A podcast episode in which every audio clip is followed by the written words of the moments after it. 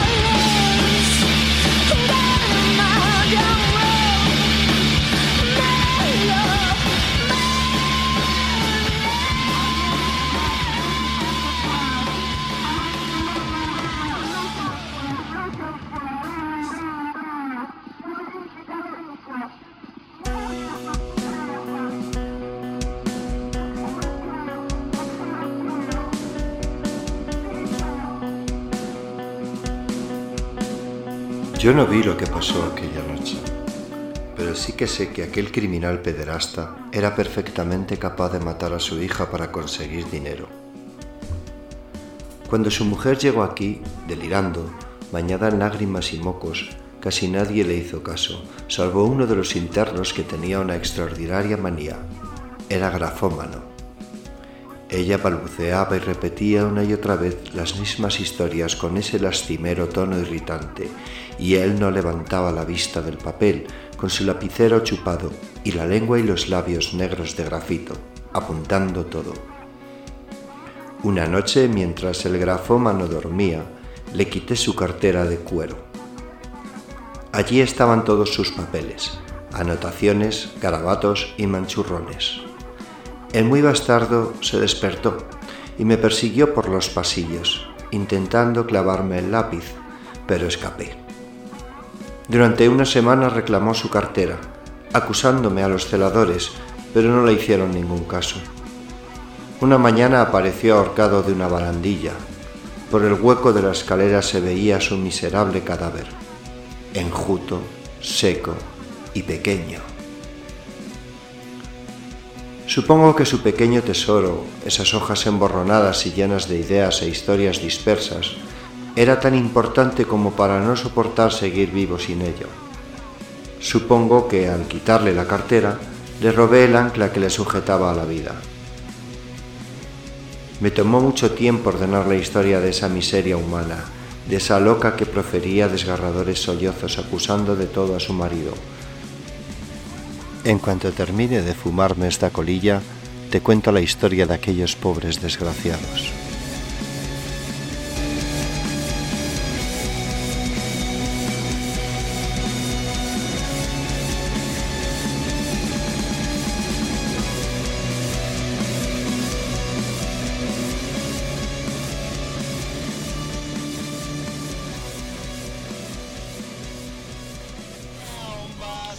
Aquellos pobres desgraciados iban caminando a las 3 de la mañana por una carretera estrecha y sin arcén, en una zona de tránsito de camiones.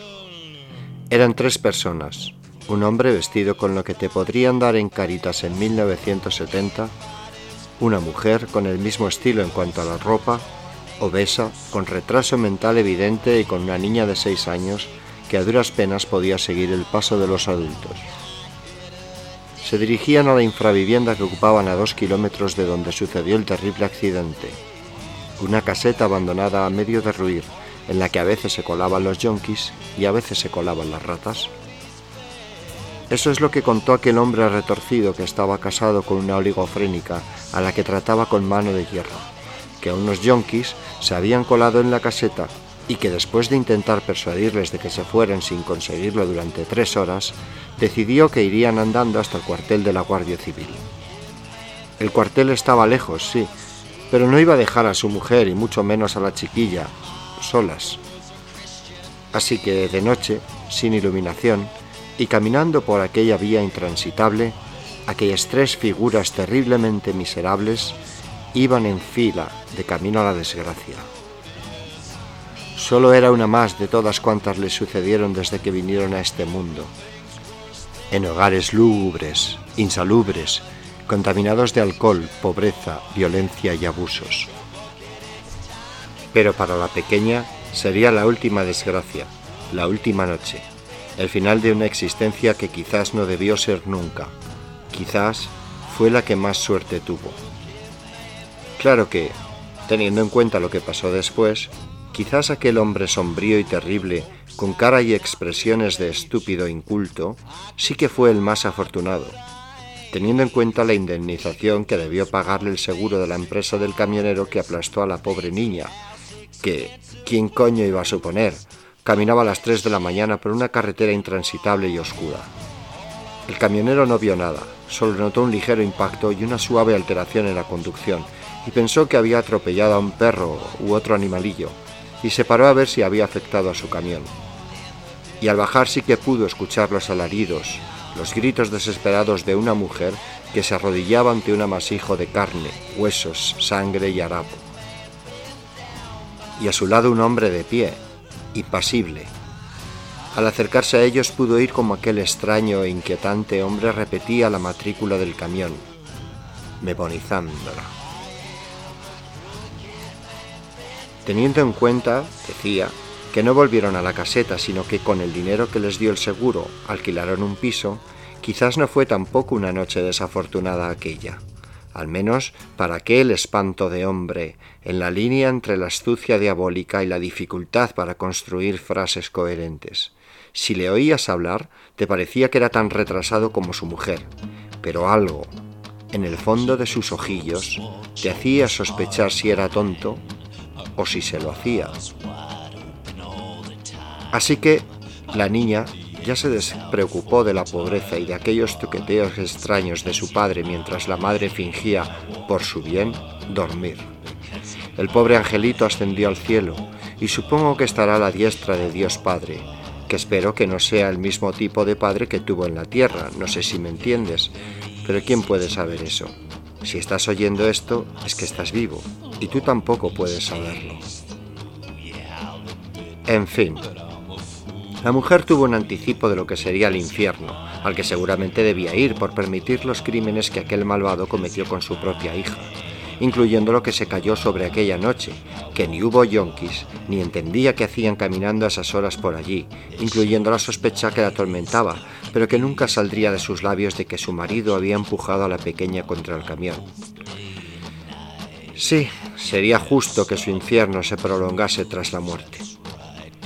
De momento debía vivir sin apenas salir de aquel piso con las ventanas cubiertas con papel de periódico, donde no entraba la luz del sol, guardando silencio por miedo a su marido, y guardando silencio al bajar a comprar si se cruzaba con algún vecino que le reprochaba el mal olor que salía de su casa, silencio si se encontraba con la casera que reclamaba el pago de los últimos meses de alquiler, silencio ante los cuchicheos de las vecinas que hablaban de su estrafalario y tenebroso marido y su muy sospechosa amabilidad con las niñas pequeñas y su, más sospechosa aún, presencia en los parques, observando.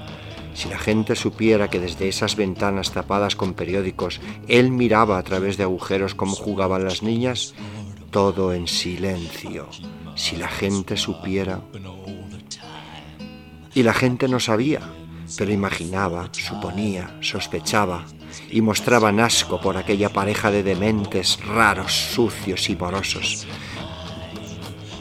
Aquella pareja de inquietantes monstruos que hacía sentirse incómodo a todo el mundo y que obligaba a las madres a llamar a los niños a casa cuando el pervertido aquel bajaba a la calle y clavaba su viscosa mirada fija e hipnotizada sobre ellos.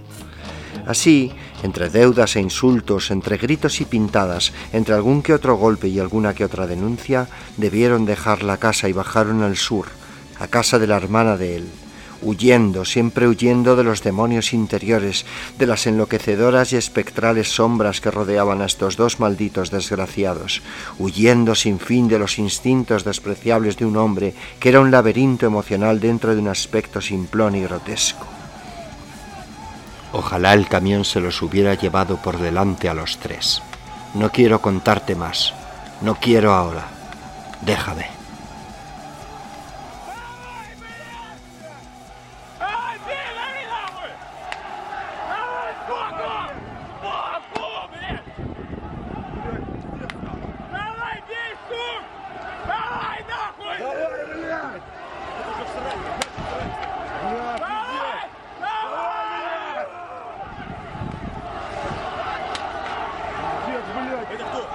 Biblioteca había una novela llamada Jaulas de metacrilato, de un tal Kirill Brisliev. Todavía no he descubierto cuál de los desdichados atrapados aquí la protagoniza. Hay uno muy rubio que llegó pegando a todo el mundo y que a base de antipsicóticos y electroshocks lleva un par de semanas muy calladito y pacífico. Luego si quieres vamos a verle a su habitación. Luego está aquel que está mirando por la ventana. Mejor que no le descoba porque como te enganche no te suelta. No para de hablar y nadie entiende nada de lo que dice. Una vez le tuvieron que meter un pañuelo en la boca para que se callara. Se tira los días enteros sin dormir y por eso tiene esas ojeras que le llegan a la barbilla. Te voy a leer tres trocitos de jaulas de metacrilato. Ayúdame a descubrir cuál de los dos es.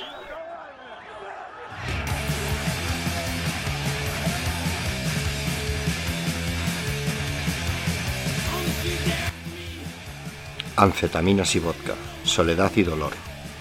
En el último tren del día, pisando un periódico mojado de lluvia, intentando reconocer al político que me sonreía en la foto de la primera hoja, con la cabeza como un Sputnik y el cuerpo en ruinas como casi todos los domingos.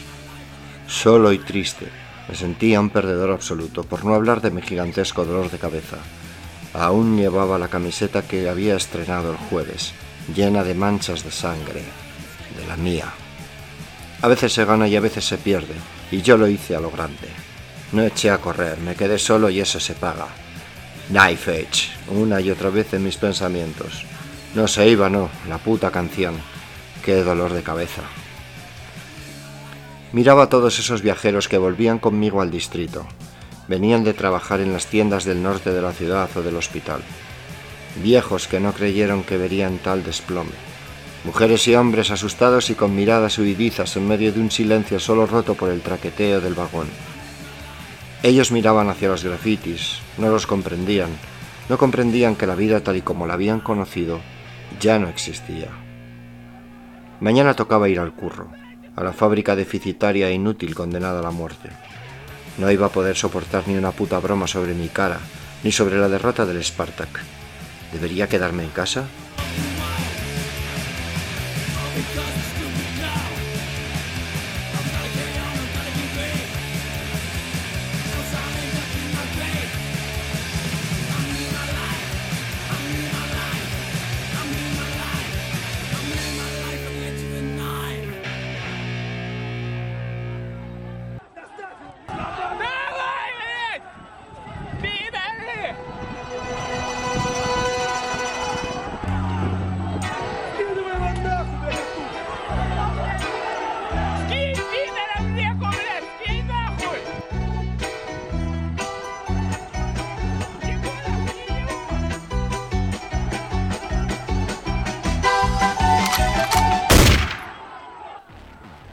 El lunes infernal empezó con lluvia, el martes con frío, el miércoles con frío y lluvia, y acabó con una buena pelea después de hincharme a beber vodka.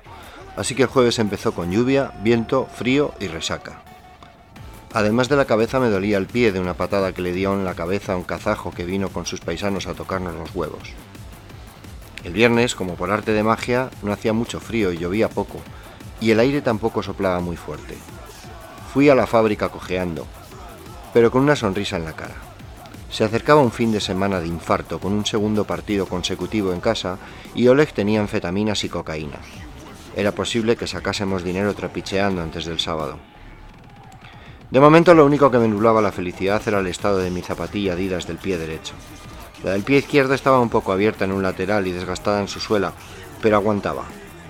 Sin embargo, después de patear al kazajo aquel, el miércoles, la costura de la zapatilla derecha se jodió del todo. Supongo que sería por eso. El inútil gilipollas de mi padre me dijo que las tirara, que debería avergonzarme de llevar esos zapatos andrajosos, me lo decía sentado en el taburete de la cocina, con el retrato de Lenin a la espalda y mi madre fregando, siempre fregando. Estoy seguro de que si le dejasen, ella fregaría todos los platos, vasos, ollas y cucharas del mundo. Y el puto viejo se bebería todo el vodka del mundo.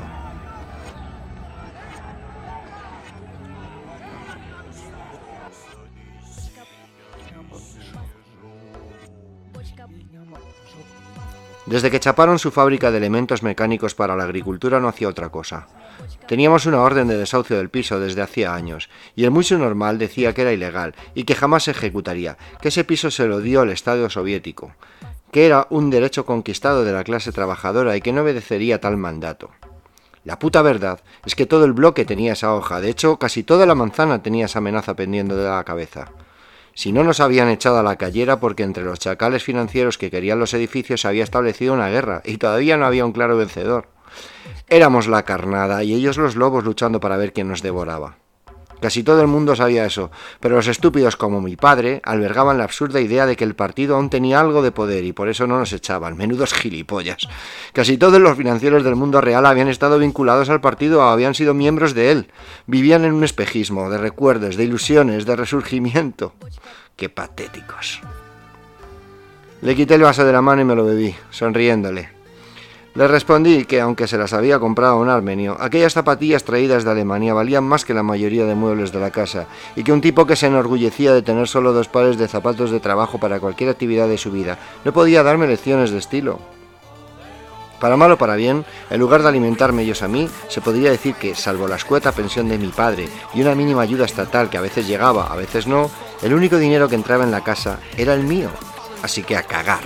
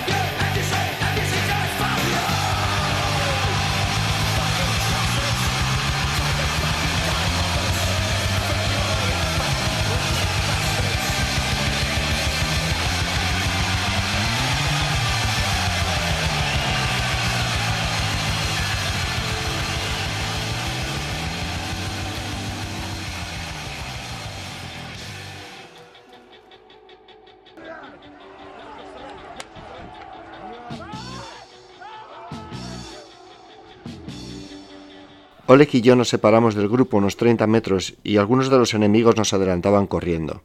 Menudas mierdas. Cuando el pelirrojo se dio cuenta de que su suerte estaba echada, empezó a gritar con desesperación, pero nadie se dio la vuelta a ayudarle. Según cayó, Oleg le pateó la cabeza y dejó de gritar.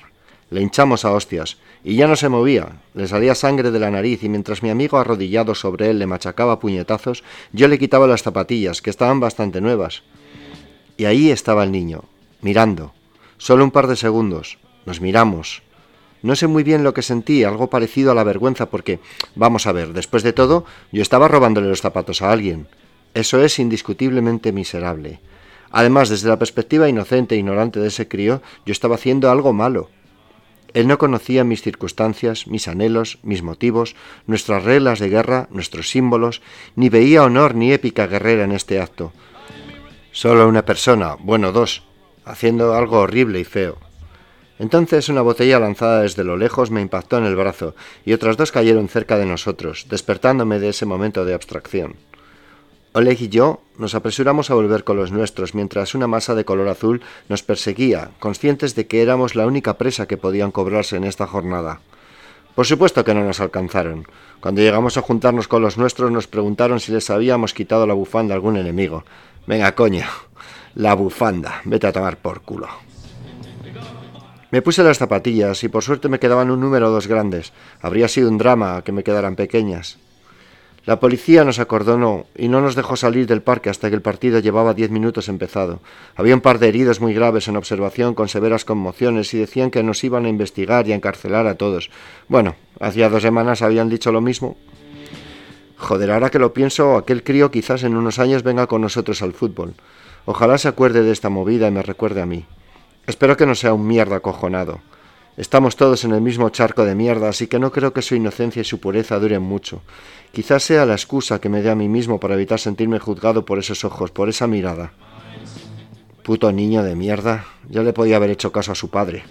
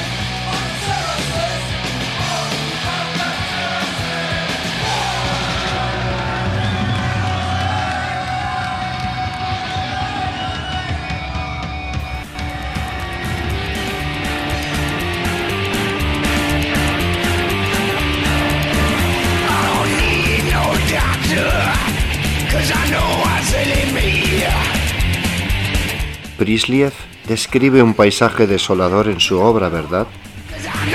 Vamos a darnos una vuelta antes de que nos encierren otra vez. He conseguido unas pastillas que no son como las que nos dan los loqueros.